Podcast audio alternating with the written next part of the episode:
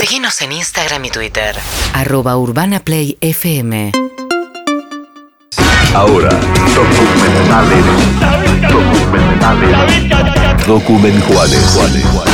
Juan Ferrari. Documentales.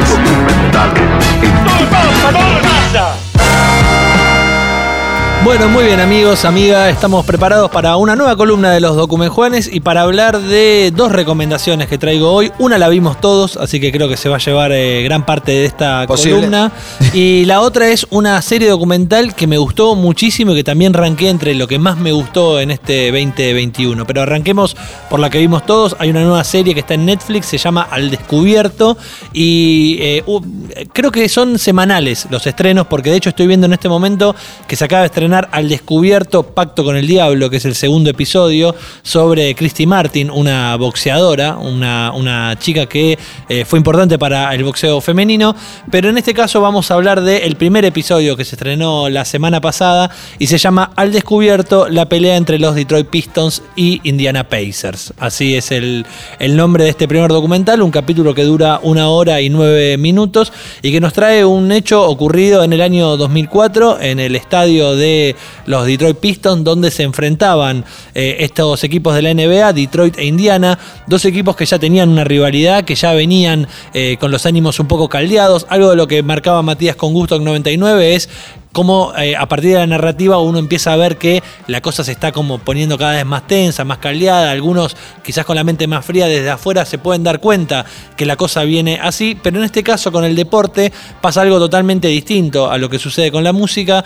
Vamos a meternos un minuto en Indiana. Indiana era un equipo que en el año 2000 llegó a sus primeras finales de la NBA. Reggie Miller, su capitán, su líder indiscutido, un jugador sensacional que lo único que le faltó fue obtener ese anillo, y que en esa final contra los Lakers pierden, y él automáticamente con la dirigencia del club se da cuenta que por la edad que tiene la plantilla dice: tenemos que traer jugadores nuevos. Algo de lo que también podemos ver en The Last Dance de alguna manera con los Bulls y ese último año de las grandes glorias de los Chicago para después buscar una renovación por parte de su director. Pero en el caso de Indiana, en esa renovación aparecen unos pibes que ya algunos estaban en la NBA, que venían de otros equipos, y que justamente encontraron una oportunidad en este nuevo equipo, un equipo que se tenía que rearmar y que se tenían que conocer.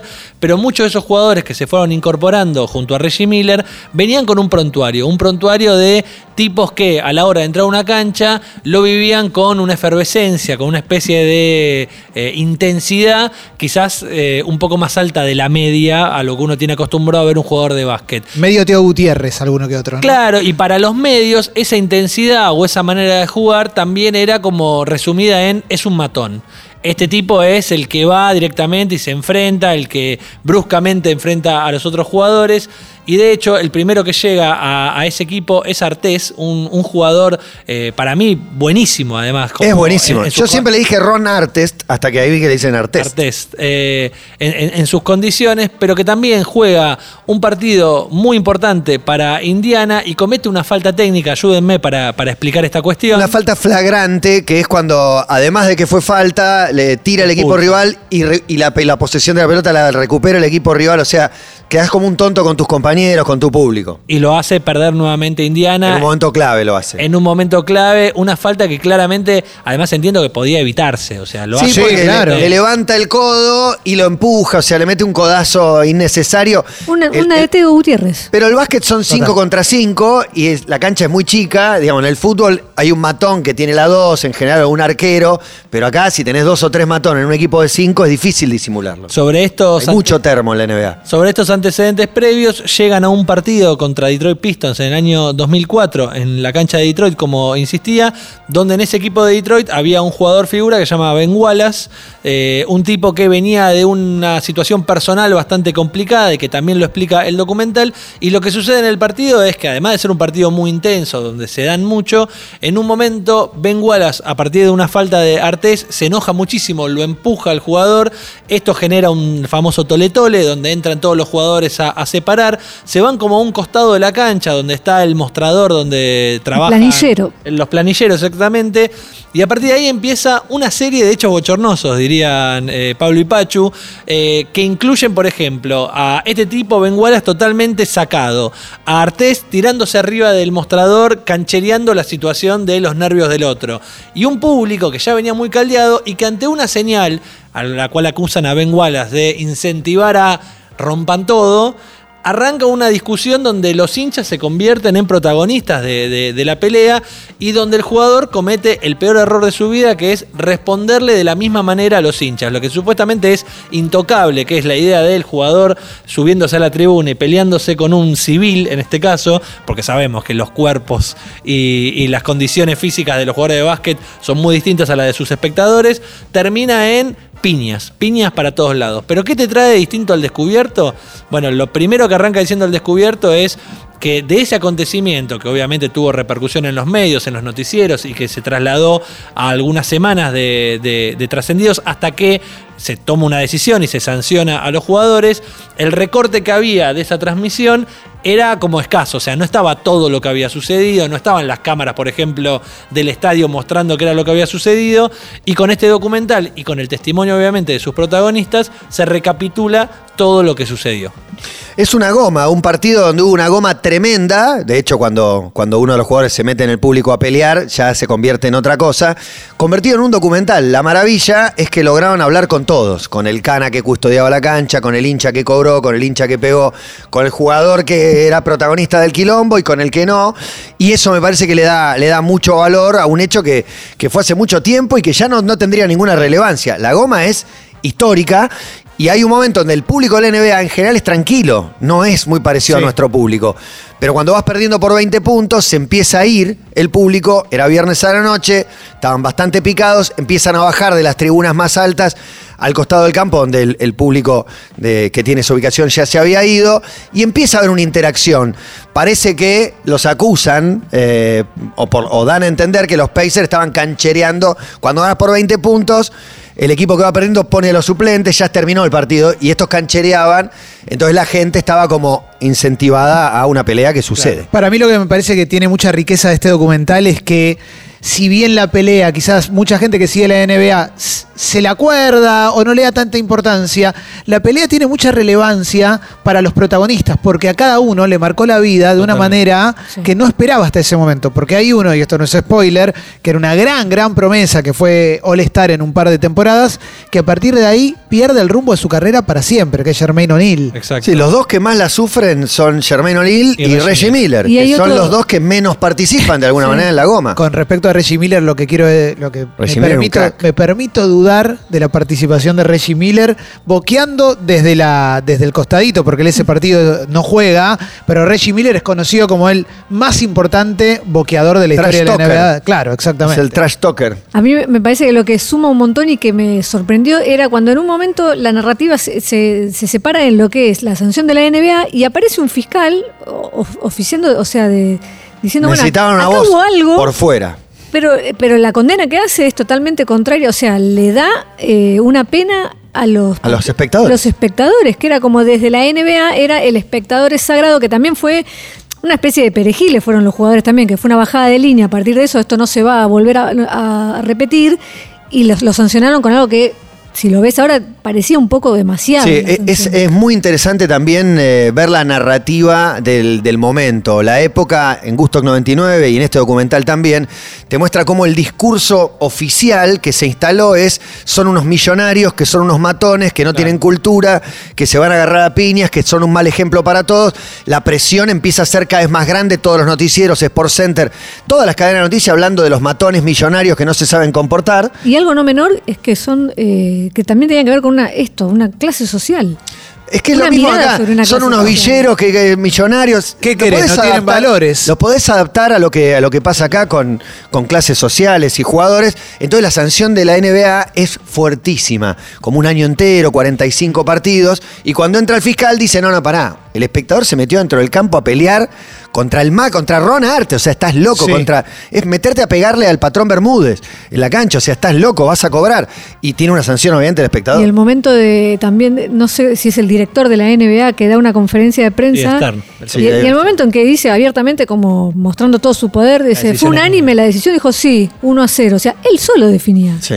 Y lo dice abiertamente. En base a esto, a sus compañeros, la voz popular, la narrativa instalada. Y no tiene moraleja también, no. Porque en general, viste, como no, el que hizo más lío termina peor. Acá no hay moraleja. Terminan mal todos, me parece. Pero Ron Artest termina saliendo campeón. Al año siguiente, y en la nota de cuando es campeón, terrible, todavía está sufriendo por lo que pasó en el anterior. Lo que me gusta es que para recrear una situación uno podría quedarse con el testimonio de los jugadores, en este caso, de alguno de cada equipo, y esto de sumarle los policías en la cancha, los hinchas obviamente que participaron, y el fiscal y todo, me parece que suma el testimonio. Al Descubierto es una serie que la producen y la dirigen los de Wild Wild Country, para el que quiera tener esa referencia.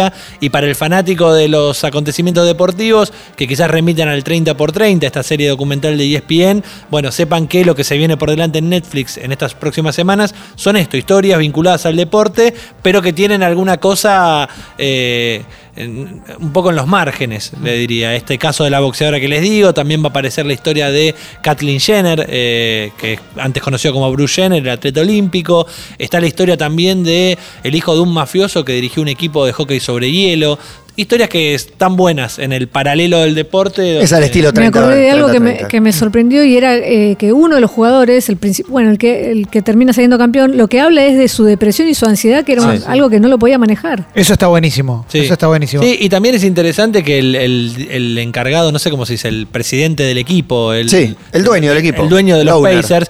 En un momento dice como, yo necesitaba juntar estos tres para salir campeón con Reggie Miller, y sabía un poco que también tenés estos tres, era dinamita en la mano, tiempo. Era una bomba de tiempo. Bueno, Phil Jackson, cuando decide llevar a Rodman, asume ese riesgo y dice que lo sabe. Claro. Pero una cosa es llevar a uno. Tiene la lógica tres, necesita que le den un abrazo, no un correctivo, y bueno, y él lo abriga y lo abraza. No, estaba Scottie Pippen, estaba Jordan. Pero eran peso pesado, pero que tenían ganas de ser campeón. Pero sí, obviamente. Una semana. No, acá era Artest y Jackson, sobre todo, que después fue compañero de Manu, que son dos asesinos. Pero está bueno ver, pienso ahora, para ver básquet de acá en adelante, dentro del folclore, que es todo equipo tiene un matón. Sí, todo equipo tiene uno de estos. Sí, lo necesita. Y lo necesita, claramente. Es funcional al equipo también. Así que Al Descubierto, tienen 2 episodios, lo pueden ir a buscar. Y la segunda recomendación de hoy es una de HBO Max. Se estrenó en el 2020, en julio del 2020, pero la verdad que a mí no había llegado, o por lo menos creo que llegó ahora con la plataforma cuando llegó al país. Se llama Expecting Amy. Y está protagonizado por Amy Schumer, la comediante, la stand-upera, que también la pueden haber visto como protagonista de algunas comedias que salieron en cine en los últimos años. Me gustó mucho Expecting Amy, son 3 episodios, se llaman Conception, Gestation and Birth, porque de lo que habla Expecting Amy es de Amy Schumer cuando se entera que está embarazada. Y lo que hace es un diario de su embarazo, coincidiendo con la gira más grande que encaraba haciendo stand-up y la grabación de un especial para Netflix. Entonces, en el medio de un montón de laburo, ella se entera que es madre, y Amy Schumer, para quien tenga el laburo, es una mina que no le importa nada. No le importa lo que opinen de ella, no le importa. De hecho, ella es gordita y siempre tiene como esa cosa de el físico realmente no es algo en lo cual los medios, que sí se han fijado mucho, ella siempre ha respondido muy bien a esas críticas. Y acá con lo que se encuentra es con un deseo de ser madre tremendo, pero también pasándola muy mal físicamente. Tiene unos primeros trimestres muy duros donde vomita todo el tiempo, vomita a chicos todo el tiempo. Descubre después, dentro de su embarazo, que tiene un diagnóstico vinculado a esto de los vómitos, que es realmente muy duro y que la hace que la pase muy mal. Pero en el medio es muy lindo cómo está contado el embarazo, el trabajo y la historia de amor con su marido, desde que se conocen, se casan y terminan quedando embarazados.